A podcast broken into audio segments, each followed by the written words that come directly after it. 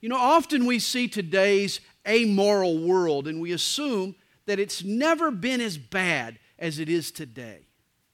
But then you read Romans chapter 1, Paul's famous description of the moral breakdown of Greco Roman culture.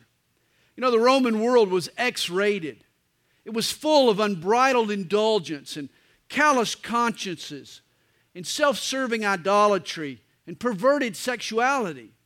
It takes a strong stomach to read Romans chapter 1. In fact, three times in that chapter, Paul tells us God gave them up, or God gave them over. In other words, God abandoned those who had abandoned him. When the empire fell to the Goth and the Vandals, it was not their spears and swords that conquered Rome. Rome's downfall was its inability to control its own selfish and sensual desires. In other words, Rome was defeated by depravity. Rather than being conquered from without, Rome fell from within. And when Paul wrote Romans chapter 1, he was looking out his window at the city called Corinth. You see, Corinth was Paul's inspiration for his portrait of perversion. Corinth was the city that had forgotten how to blush. The Corinthian church was this tiny little boat afloat a sea of morality. And tragically, the gospel ship had sprung a leak. The city's evil had infiltrated the life of the church. And in chapters 5 through 7, Paul tries to patch the leaks. He deals with the subjects of sex and marriage within the Christian community. Paul begins chapter 5 by addressing a shocking problem in the church. It is actually reported that there is sexual immorality among you, and such sexual immorality as is not even named among the Gentiles, that a man has his father's wife. A young man in the church was shacking up with his stepmom. Two members Two church members were involved. They were carrying on in blatant immorality. It was an infest of incest. And the Apostle Paul was appalled. You know, the New King James Version, it translates these first words here in verse 1. It is actually reported. But commentator Alan Redpath, he renders it, it is commonly reported, or even it is everywhere noised abroad. In short, this is the talk of the town, Paul is telling them. And Paul mourns. I mean, not even the perverted pagans tolerated this kind of immorality. This was so twisted that it didn't even make sense to amoral minds. And Paul doesn't just rebuke the perpetrators, no, he asks the church a big question Doesn't anybody see that this is staining our reputation, that this is ruining our witness, to allow this to go on in our church? Notice verse 2. He says, And are you puffed up and have not rather mourned that he who has done this deed might be taken away from among you? I mean, worse than the sin this man and the stepmom were committing was the church's attitude toward the sin. They were not only tolerating the couple's awful immorality, they were proud of their tolerance. I mean, you can hear the Corinthians boast, can't you? The Bible says, Judge not, lest ye be judged. I mean, far be it from us to tell somebody what's right and wrong. We just teach grace here. Sounds like a 21st century rationalization. I like how Eugene Peterson paraphrases these verses. He renders them one of your men is sleeping with his stepmother, and you're so above it all that it doesn't even faze you. Shouldn't this break your hearts? Shouldn't it bring you to your knees in tears? Shouldn't this person and his conduct be confronted and dealt with? You see, they were prideful when they should have been mourning. You know, the Greek word translated mourned in verse 2, it was used for grieving the dead. They should have viewed this situation as a loss, a loss of virtue and purity and honor and character and witness. Instead, they were patting themselves on the back. when they should have been falling on their knees and getting in this guy's face. Notice verse 3 For I indeed, as absent in body but present in spirit, have already judged, as though I were present, him who has done this deed. Now, notice this without even speaking to the guy personally, without even hearing his heart, without listening to all of his excuses and rationalizations, Paul went ahead and rendered a judgment. Now, you remember back in chapter 4, Paul had warned us about making superficial judgments of another man's ministry. I mean, we don't know all the facts, do we? I mean, we don't see a man's motive. But this judgment had nothing to do with motive or with ministry. This was a matter of morality. You see, this couple had constructed a blatantly sinful relationship.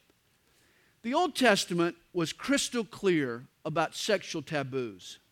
In Leviticus chapter 18, verse 8, God had plainly forbidden this kind of relationship. Understand, this was not a matter of preference or of culture. No, this was not a gray matter at all. God had addressed this in the Old Testament in black and white. And this was why Paul was able to be so dogmatic. Paul wasn't judging this man, the Bible had already judged him. Understand, Paul was no advocate of spineless spirituality. He wasn't afraid to take a stand where God takes a stand. He wasn't afraid to speak up when God had clearly spoken. You know, today's church needs to follow Paul's example. We weaken our witness when we tolerate immorality among our ranks. Church discipline needs to be taken seriously. This is what Paul does. He commands them in verse 4. He says, In the name of our Lord Jesus Christ, when you are gathered together along with my spirit, with the power of our Lord Jesus Christ, deliver such a one to Satan for the destruction of the flesh that his spirit may be saved in the day of our Lord Jesus. Now, again, this wasn't a struggling believer trying to straighten out his life and get victory over his sin. Hey, that kind of a person we need to help. We need to disciple him and encourage him. We need to help that person who's wanting victory in their life. No, this was a Christian who had deliberately chosen to ignore God's will and live in open defiance of it. And this kind of attitude cannot be tolerated. In Matthew chapter 18, Jesus tells us that if a brother sins among us, another brother should go to him and seek to restore him. If he fails, he should come back with two or three. We can assume that the Corinthians had already taken those steps.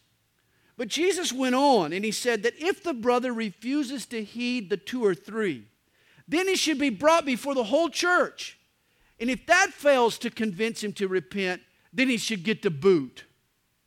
You've heard of the right hand of Christian fellowship? Well, there's also such a thing as the left foot of Christian disfellowship. But notice the goal at each stage of the discipline process it's to bring the brother to repentance. That's the goal. We want to help him. We want to alert him to his blind spots and his hardened heart and his stubbornness and, and get him back right with God. You know, even after he's been kicked out, we're told that it's done so, you know, so that we've delivered to Satan for the destruction of the flesh. The idea is that we're going to let him taste the full consequences of his decisions without the safety net of the fellowship. Hopefully, this is going to convince him of the error of his ways, and then he'll repent. You know, when a person is a part of the church, certain protections are inherent.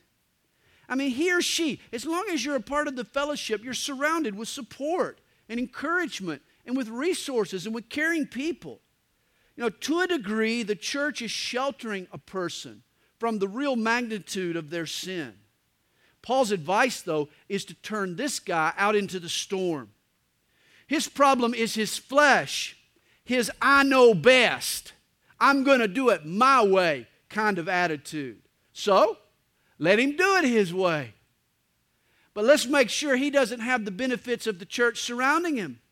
Let him learn the hard way that he needs to humble himself and submit to God. Hey, the church does a person a disservice when we keep them from reaping the full brunt of their sin. We, we need to let them experience the harvest of what they've sown. You know, it's interesting. Later, in Paul's second letter to the Corinthians, in 2 Corinthians chapter 2 verse 8 to be exact, Paul encourages the church to receive this man again into their fellowship. He writes, I urge you to reaffirm your love to him. Apparently, the Corinthians had obeyed Paul and they had kicked him out, and it had had its desired effect. Now, Paul is encouraging them to take him back in. Evidently, the man's season of separation brought about the attitude of repentance. Let me just encourage you church discipline, it's never easy. We've been through it before, but it is often necessary and it works. Notice verse 6, Paul addresses their previous attitude. He says, Your glorying is not good. And wow, how the modern church needs to take this to heart. You know, today's world, it's tolerant of every sin except intolerance. I mean, just because the world loses its moral bearings and gets mushy about what's right and wrong, hey, that doesn't mean that the church should follow suit. Understand, we cannot be for God and we cannot truly love people unless we're against sin. Paul warns us Do you not know that a little leaven leavens the whole lump? You know, sin is like yeast, it works beneath the surface, but eventually it permeates and it sours the whole lump. Sin is like a cancer. If it's allowed to spread, it can destroy the whole body. But if it's caught early, it can get cut out. When it comes to bad attitudes and blatant sin within the church, it needs to be dealt with sooner rather than later. Tolerance or reluctance can be lethal. If these stubborn sins aren't cut out of the body, they can spread and they can infect others. Notice verse 7 Therefore, purge out the old leaven, that you may be a new lump, since you truly are unleavened. Purge out the old leaven, he says. Get rid of, rid of the infecting behavior that's polluting the life and witness of the church. Hey, obviously, this is not popular within the modern church, but oh, how this is needed if we're going to be the church God desires us to be.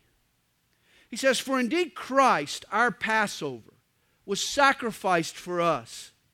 Therefore, let us keep the feast, not with old leaven, nor with the leaven of malice and wickedness, but with the unleavened bread of sincerity and truth.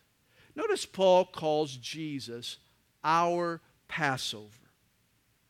You know, the Jewish Passover was part of a three day feast known as the Feast of Unleavened Bread. On the eve of exiting Egypt, the Jews were told not to inject their bread with the yeast or with the leaven. They were leaving the next day. They wouldn't have time for the bread to rise. It was all a symbol of their faith. But the Passover feast was full of symbols that all spoke of Jesus. Christ is the object of our faith. He is our sacrificed lamb, our Passover lamb. He is our hidden matzah. He is our cup of redemption. If you've experienced a Passover Seder, you know what these things mean. And as the Jews celebrated with unleavened bread, we too celebrate Christ with sincere devotion and with the avoidance of these kinds of deliberate sins. Notice verse 9. Paul says, I wrote to you in my epistle. Now, what epistle? We're not sure. He just pulls this out of the thin air. I wrote to you in my epistle. What letter is he talking about? Well, we call the letter we're reading First Corinthians. But in reality, this must have been Second Corinthians. Apparently, he wrote a previous epistle. Some scholars suggest that Second Corinthians, you can read this later, chapter 6, verse 14 through chapter 7, verse 1, was actually the missing letter. Just got inserted into Second Corinthians. Others conclude that it was a correspondence that's now been lost. We're not sure which one it was, but we know that there was a previous letter. He says, I wrote to you in my epistle not to keep company with sexually immoral people. Yet I certainly did not mean with the sexually immoral people of this world, or with the covetous, or the extortioners, or the idolaters. Since then, you would not need to go out of the world, or you would need to go out of the world. But now I have written to you not to keep company with anyone named a brother who is sexually immoral, or covetous, or an idolater, or a reviler, or a drunkard, or an extortioner, not to even eat with such a person. Understand, the Corinthians had gotten it backwards. They were turning up their noses at their heathen neighbors while they were ignoring the sin within their own ranks. Rest assured, when the church views the folks God wants to reach as the enemy, we become worthless to God. You know, when we come out of the world, we're not supposed to shut the door behind us. No, we're supposed to turn around with love and with a helping hand and bring as many people with us to Christ as we can. And yet, that's not what happens in a lot of churches. The saints become snobs immoral people, irreligious people. They get the impression that the church is a club for the clean cuts rather than a hospital for the messed ups. I heard a sad statistic recently that by the time a person has been a Christian for two or more years, they've lost all meaningful relationships with unbelievers. When you first get saved, all your friends were non Christians. But after you've been a Christian for a while, you know, you know, you've started weeding out your friends. You've started making changes. And, and if you're not careful, you can wind up with no Christian friends. After two years, a lot of Christians, their whole life now revolves around the church and around other Christians. And what's sad about this is that they lose opportunities to cultivate friendships with non Christians. You know, I believe in the importance of Christian fellowship. But connecting to a church doesn't mean and shouldn't mean disconnecting from the world. No, we often become so worried, so fearful that the world will infect us with its evil that we don't cultivate opportunities to affect the world for good. You know, it's easier just to hang out with Christians in a sterile, temptation free environment than it is to rub shoulders with the lost, especially on their own turf. That can be risky business. You know, that's like Jesus leaving the halls of heaven and coming to earth. Or that's like the guy who took a risk to reach out to you, to tell you about Jesus when you first were saved. Maybe it's time some of us stopped playing it so safe and took that risk ourselves. You know, our enemy is not the sinner who doesn't know Jesus. I mean, if he wanted to change, he couldn't. He lacks the power. No, our enemy is the person who claims to know Jesus, yet stubbornly holds on to his sin and has no desire to change. Paul says that the church needs to shun not the heathen outside the church, but the hypocrite within the church. Verse 12 for what have I to do with judging those who are, who are outside? Do you not judge those who are inside? But those who are outside, God judges. Therefore, put away yourselves from yourselves the evil person. Now, I get weary of pastors who are always eager to condemn the ungodly world. You know, they're always on their soapbox pointing out what's wrong with the world. But what do you expect? Why do we expect sinners not to sin? I mean, our place is not to judge the lost world. We need to love and reach the lost. No, if the church wants to judge someone, why don't we start with ourselves? Why don't we clean up the church? Then we'll have a more winsome and effective witness. Then, when God judges the world, hopefully there'll be fewer people to judge. Chapter 6 deals with another problem in the Corinthian church. Paul begins Dare any of you, having a matter against another, go to law before the unrighteous and not before the saints. the Corinthians had become so dysfunctional that they were settling their grievances before the pagan courts. And again, Paul was appalled at such a horrible testimony. I mean, why would anyone want to join a group of folks so fractured that they couldn't settle their own disputes? Paul rebukes them in verse 2. Do you not know that the saints will judge the world? And if the world will be judged by you, are you unworthy to judge the smallest matters? He's thinking eternally here. You know, in Luke chapter 19, in his parable of the minas, Jesus makes this promise. He says, Because you were faithful in a very little, have authority over 10 cities. When Jesus returns to earth, he'll establish his kingdom. He'll reign for a thousand years. And guess who will reign with him? You will, and I will. Apparently, those who are faithful now will reign with him then. I'm hoping he puts me in charge of Hawaii. If I get to choose my cities, one of them's going to be Honolulu. So, if one day we're going to rule over cities, why can't we solve silly little problems among ourselves now? Why are we dragging a brother before the worldly judges? This is Paul's logic. Notice verse 3 Do you not know that we shall judge angels? How much more things that pertain to this life? Now, this is a verse that blows my mind. This boggles my brain. Who knows the full extent of what this means? I mean, Psalm 8 tells us that man was created a little lower than the angels. But one day, man will be exalted above the angels. Hebrews 1, verse 14, refers to the angels as ministering spirits sent forth to minister for those who will inherit salvation. What's that?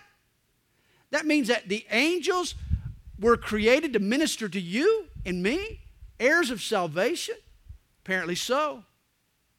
Now, I don't know how all this is going to work out. I don't know if one day I'm going to hand my guardian angel a report card. Maybe, I don't know. Yo, Gabe, what about that fender bender back in 1978? You know, why, where were you? I don't know if that's the way it's going to come down or not. But one day we're going to judge the angels. Reminds me of the wife riding in the car with her husband. She says, Aren't you driving a little fast, dear? The husband countered. He said, Well, don't you believe in guardian angels? Our angel will protect us. Imagine a speeding husband getting spiritual on his wife. She replies, Well, I do believe, but you left our angel miles back there. She apparently believed that angels only drive the speed limit and no faster. I don't know about that. Exactly how, I'm not sure. But I do know that somehow we are going to judge the angels. What a heavy responsibility. But again, notice Paul's meaning. If that's true, we're going to judge the angels one day. Why not in the here and now? Why aren't we able to settle the little differences that crop up between us? Why can't we settle our disputes? Why are we rushing to the pagan courts?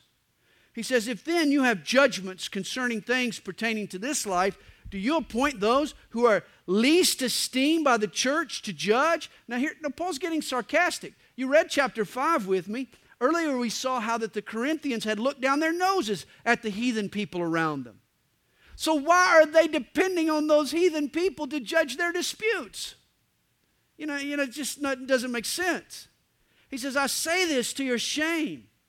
Is it so that there is not a wise man among you, not even one, who will be able to judge between his brethren? I mean, isn't there one wise person in the church who has enough discernment that you'll trust with a settlement? He says, But brother goes to law against brother, and that before unbelievers. Now, therefore, it is already an utter failure for you that you go to law against one another. Why do you not rather accept wrong? Why do you not rather let yourselves be cheated? In other words, he says it would be better that you just go ahead and accept it, just be defrauded. just take a personal hit than to disgrace the name of Christ by taking a brother to court. He's saying that we should be willing to suffer personally in order to preserve the reputation of the church and of Christ publicly. We should rather suffer personally than for Christ to suffer publicly. He says, No, you yourselves do wrong and cheat, and you do these things to your brethren. It was a shame what was occurring in the Corinthian church. You know, in most families, the unwritten rule is not to air your dirty laundry. You know that, I know that. The worst thing for you to do for your marriage is to hash over your spouse's problems in public. Don't chat up your husband's faults at the next lady's brunch. I mean, the problem here was not that the Christians couldn't get along. Hey, we are all going to have quarrels. You know, we, we live in the flesh. You know, we have disagreements, we have problems. The problem wasn't that there were quarrels among the Christians, that's going to ex- exist. We're human beings. But what we should be doing is making every effort possible to be discreet and to settle these disputes in house. The church should be moderating its own clashes, not the civil courts. And that's what was going on in Corinth. Paul writes in verse 9 Do you not know that the unrighteous will not inherit the kingdom of God? Do you not know that? The unrighteous will not inherit the kingdom of God. He says, Do not be deceived, neither fornicators. And now he starts listing the unrighteous. First on his list, fornicators. This word fornication is from the Greek word pornos, from which we get our term pornography. This is really a broad, sweeping term that refers to any form of illicit sexual activity, prostitution, adultery, living together before marriage, hooking up casually, friends with benefits. On and on the list goes. These are all classified as sexual immorality or fornication. This includes everything from seeing a pretty girl and thinking a lustful thought to grotesque bestiality. And sadly, the internet today has made both available at the click of a mouse. Paul is warning that if you keep clicking the mouse, if you continually and persistently indulge in these kinds of perversions, you will rot out your soul. You will get in a rut from which you may never escape. Paul isn't saying that a person who's tempted and fails in a moment of weakness can't inherit the kingdom of God. That would be a contradiction to other scriptures. There is forgiveness what he is saying, though, is that a true relationship with God will not allow an uninterrupted lifestyle of sexual sin. He says, These people won't inherit the kingdom of God, neither fornicators, nor idolaters, nor adulterers, nor homosexuals, nor sodomites. Know, literal translation reads, nor effeminate, nor abusers. In other words, the passive and the active participant in a homosexual act. He's speaking to both. Again, this doesn't mean that a man or a woman who struggles to overcome homosexual thoughts and tendencies cannot be a Christian. Doesn't mean that. Even if they stumble and fall to temptation, there is still forgiveness in Christ. But it does mean that a person who accepts homosexuality and homosexual relationships as a legitimate form of sexual expression and then practices these behaviors void of any repentance, this is a person who will not inherit the kingdom of God. That's what Paul says. His list continues in verse 10 nor thieves, nor covetous, nor drunkards, nor revilers, nor extortioners will inherit the kingdom of God. Now, again, what applies to homosexuals also goes for thieves, for greedy people or covetous, for alcoholics. If a person engages in the uninterrupted, unrepentant practice of these sins, it's evidence that there is something amiss in their relationship with God. Though they say they're a Christian, the evidence speaks otherwise. Notice again the weightiness of these words. They will not inherit the kingdom of God. I mean, these people aren't going to be walking down the halls in heaven. Now, again, I want to put this passage in what I think is the proper context because I want to be clear. 1 John chapter 1 verse 8 is written to Christians. And John tells us, if we say that we have no sin, we deceive ourselves and the truth is not in us. Nowhere does the scripture say that unless a Christian is perfect, they're not, they're, they won't make it to heaven. It does not say that. We know we're all going to sin. At times, a Christian is going to sin. We're going to stumble at times and covet our neighbor's stuff. Or we're going to lose our temper. Or we're going to drink too much. Or sometimes the sin is sexual. But we can't do it perpetually. When we fall, we've got to get back up and repent and learn to trust again. But understand in 1 John chapter 3 verse 8, the same guy who wrote if we say we have no sin, we deceive ourselves. He later writes this Whoever has been born of God does not sin, for his seed remains in him, for he cannot sin because he has been born of God. The idea is that a believer born of God cannot continue in sin. Now, he can stray, he can wander off the path, but God's Spirit will recalibrate him toward righteousness. An unbeliever will occasionally slip up and do good.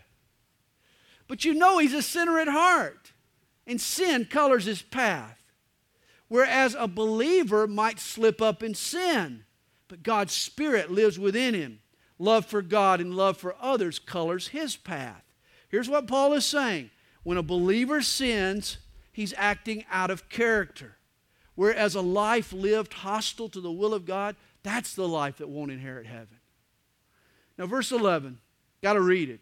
And I love the first six words in verse 11. I mean, these are some of the most hopeful words in all of the Bible. He says, And such were some of you. I mean, this is the most grace soaked, blood bought line in all of the Bible. Apparently, the church in Corinth, the Christians who made up the church at Corinth, they consisted of a group of former fornicators and adulterers and idolaters and homosexuals and sodomites and thieves and covetous and drunkards and revilers and extortioners who had received the love of Christ and had been redeemed and transformed by the power of the gospel. Isn't that incredible? And such were some of you. The Corinthian Christians, they didn't come from good moral upbringings. I mean, not many of them were Boy Scouts and Brownies. I mean, these folks were a wild bunch. But notice the operative word were. Such were some of you. This was all in the past now. In Christ, they had become a new creation. Now, I love what Paul writes to them in 2 Corinthians. He says, Old things are passed away. Behold, all things have become new. And that, my friend, is the gospel. Jesus takes the scum of the earth and he turns us into the heirs of heaven. Paul writes, But you were washed, but you were sanctified, but you are justified in the name of the Lord Jesus and by the Spirit of our God. Wow, what a verse. You were filthy, but now you've been washed clean. You were worthless, but now you've been sanctified and made special. You were guilty, but now you've been justified and made right with God. He cleans us up, He sets us apart, He makes us right. Wow, the power of the gospel. And then He sets us free to live our lives in love. Notice verse 12. He says, All things are lawful for me but all things are not helpful. All things are lawful for me, but I will not be brought under the power of any. Now, this is what's called the Christian ethic. Judaism has its Ten Commandments. There is the five laws of Islam. Here are the Christians' do's and don'ts, and it's going to surprise you. I mean, here is the moral code by which all Christians in all cultures should live. Here it is all things are lawful. What? All things are lawful? What kind of loose, permissive code of behavior is that? I mean, the person who accuses Christianity of being strict and stringent and repressive and legalistic hasn't read verse 12. According to verse 12, there are no taboos. Anything goes if you're a Christian. You can't get freer than all things are lawful. But he doesn't stop there. Read the rest of the sentence. But all things are not helpful. You see, the Christian is free from the law, from the do's and don'ts. Because God doesn't want us to be governed by law, He wants us to be governed by love. Here's how Christianity works rather than assigning new rules, God sends His Spirit into our hearts to rule over us. He changes us from the inside out by His Spirit. Whereas once our nature was to buck God and beat out others, the Holy Spirit supplies us a new nature, one that now loves God and loves his neighbor. Thus, the issue for the Christian is no longer is it lawful, but is it helpful? Will it deepen my love for Christ? Will it benefit my brother? Then I'm free to participate. You see, the decision making filter for the Christian is no longer a set of laws, but it's love. You see, laws are like a leash on a wild dog. They choke the dog from doing what he wants. Christianity doesn't need laws or leashes. We're transformed from a dog into a child of God. Our concern now is to love others and to glorify God. Again, the question is not is it lawful, but does it help us love God and love others? Paul writes, All things are lawful for me, but I will not be brought under the power of any. Now, here the Christian's concern, here's the Christian's concern when it comes to conduct. Since Christ died to make me free, then it makes sense that my priority should be to stay free. Makes sense? Thus, anything that threatens to take away my freedom in Christ and impose upon me some form of bondage, then this becomes sin to me. In other words, if I'm not free to put it down, then I'm not free to pick it up. Here's the Christian ethic I'm free to participate if it's helpful and if it doesn't rob me of the freedom Christ bought for me. Take alcohol, for example. I'm free to drink a glass of wine as long as I'm free to stop with that one glass. But if I have physiological tendencies that make me addictive to alcohol, then it's a sin for me to take the first sip of the stuff. Again, here is the only rule for the Christian do what you want as long as you don't fumble away your faith or cause your neighbor's faith to stumble. The Christian isn't governed by law, we're to be governed by love. Verse 13 Foods for the stomach, and the stomach for foods, but God will destroy both it and them.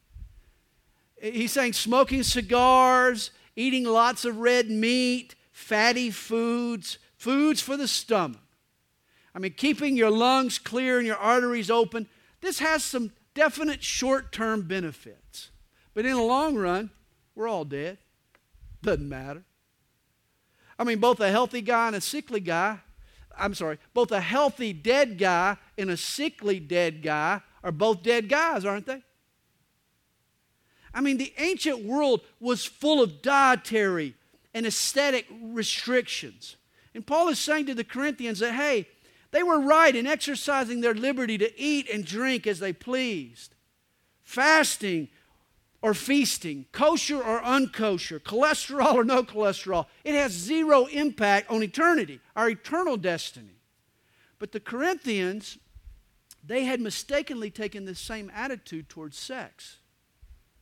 You see, the Corinthian logic is like that of many folks today.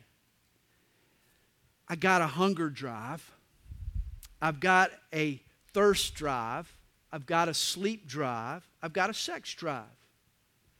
So, since it's not a sin for me to eat anything I want, or to drink anything I want, or to sleep anytime I want, then it must not matter to God then if I have sex whenever and with whomever I want. That's faulty thinking. But that was the Corinthian thinking. And in the remainder of the chapter, Paul straightens it out. He begins Now the body is not for sexual immorality, but for the Lord, and the Lord for the body. And God both raised up the Lord and will also raise us up by his power. Now, here's Paul's logic the Lord isn't all that interested. No, he has some interest, but he's not all that interested in what you do to your body. I mean, you can take care of your body and you can live to be 100. You can live off potato chips and you can drop dead at 40. I mean, but believe it or not, that's not God's chief concern. Why? Because God is one day going to resurrect your body. He's going to perfect it one day anyway. Therefore, what you do to your body is not near as important to God as what you do with your body. That's what really concerns the Lord. Paul says, Do you not know that your bodies are members of Christ? Shall I then take the members of Christ and make them members of a harlot? Certainly not. Or do you not know that he who is joined to a harlot is one body with her? For the two, he says, shall become one flesh. But he who is joined to the Lord is one spirit with him. Here's what Paul's saying unlike eating and drinking and sleeping, sexual activity carries deep spiritual connotations. Sex is not just about human relationships, it speaks of and impacts eternal relationships even our relationship with God. You see, sex isn't just another bodily function, it's a spiritual act as well as it is a physical act. I like to think of sex as super glue. Hey, it's great to use super glue as long as you put it on the right stuff, as long as you glue together the right stuff. Super glue, creates a permanent, unbreakable bond I mean, try to pull something apart after it's been super glued, and it doesn't separate as easily as it joined, does it? In fact, there's ripping, there's tearing, not just at the point where the two parties touched, but now the tear goes further and deeper and it becomes broader. And this is what happens with sex it doesn't just interlock two bodies, but whether you realize it or not, it fuses together two souls, two spirits. And when you try to separate them after sex, they don't separate as easily. There's hurt and tearing and ripping involved. A man once wrote to Ann Landers seeking advice. She posted it in her column Dear Ann, I've been sleeping with three women for several months. Until a few days ago, none of them knew the others existed. Things were fine. By chance, two of them met, compared notes, and found me out. Now they're furious with me. What am I going to do? P.S. Please don't give me any of your moral junk. Signed, Trapped. Well, I love how Ann replied. She said, Dear Trapped, the one major thing that separates the human race from animals is a God given sense of morality. Since you don't have a sense of morality, I strongly suggest you consult a veterinarian. Tragically, our society mistakenly sees sexual immorality or sexuality as little more than animal instinct. But sex carries with it profound spiritual implications. You see, when you become a Christian, your body is no longer your own, it's the property of Jesus. He purchases it. You become literally you and I become literally the body of Christ, do we not? The Holy Spirit dwells within our spirit. Verse 17 tells us, He who is joined to the Lord is one spirit with Him. We become one spirit with the Lord. We become united with the Lord. This means that if you engage in any form of sex outside the boundaries of what God allows, heterosexual marriage, you are prostituting the body of Christ. That's what you're doing. You're selling out your fidelity and your loyalty to Jesus for the cheap thrill of a moment's pleasure. You see, when a believer logs on to a pornographic website, you've logged the body of Christ onto that website. For a believer to climb into bed with another man's wife, you have pulled the bed sheets up over the body of Christ. Do you see that? When a believer walks into a strip club, it's the body of Christ that has entered that strip club. I mean, this should shock us. This should, this should cause us to run in the opposite direction. Participate in sex outside marriage, and you're not just risking future rejection or venereal disease or unwanted pregnancy or AIDS. More importantly, you are violating the spiritual bond between you and your Lord. Hey, if you're joined spiritually to Jesus, why would you defile that union to be joined to someone else? And yet, that is exactly what we do when we have sex outside of the marriage commitment. Illicit sex betrays the fidelity between Christ and his body. And that's why Paul writes in verse 18 flee sexual immorality.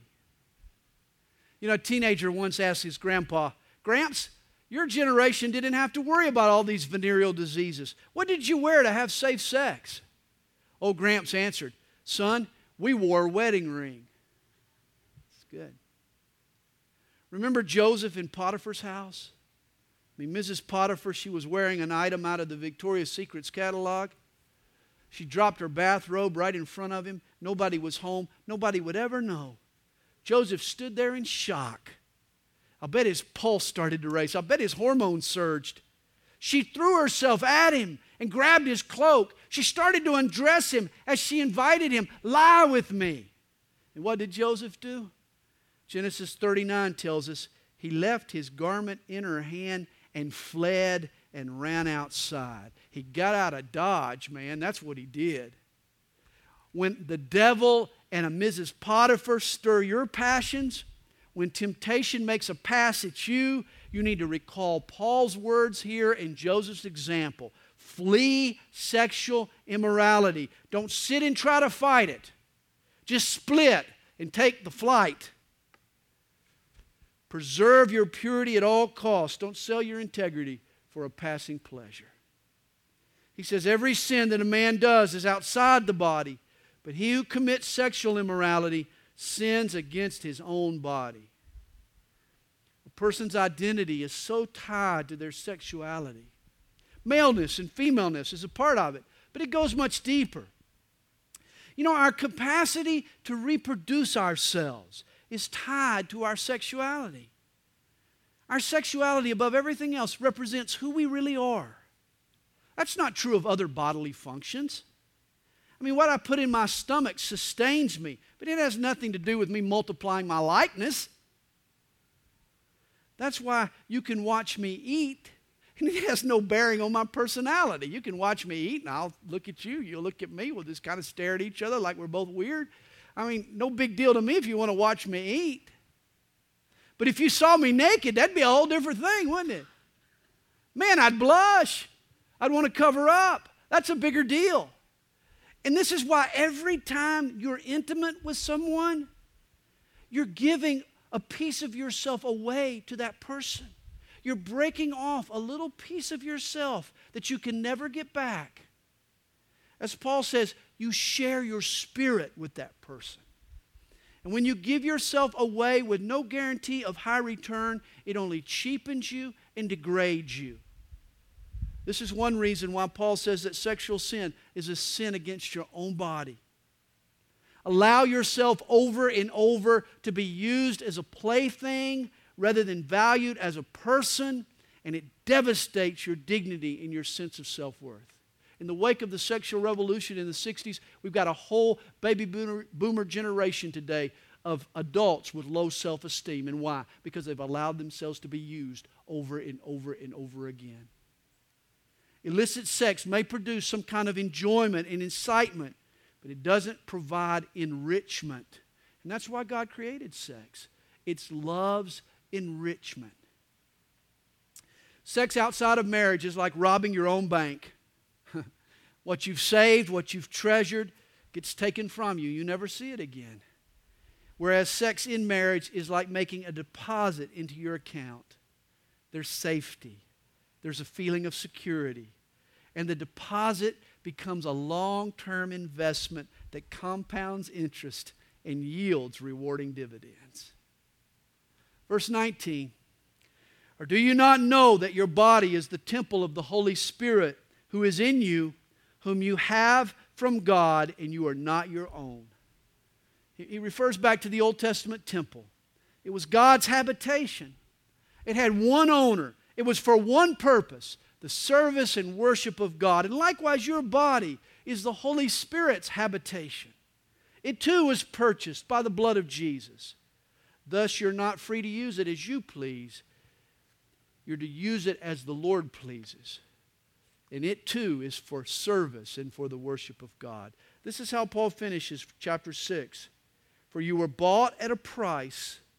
Therefore, glorify God in your body and in your spirit which are God's. And there we'll finish it tonight.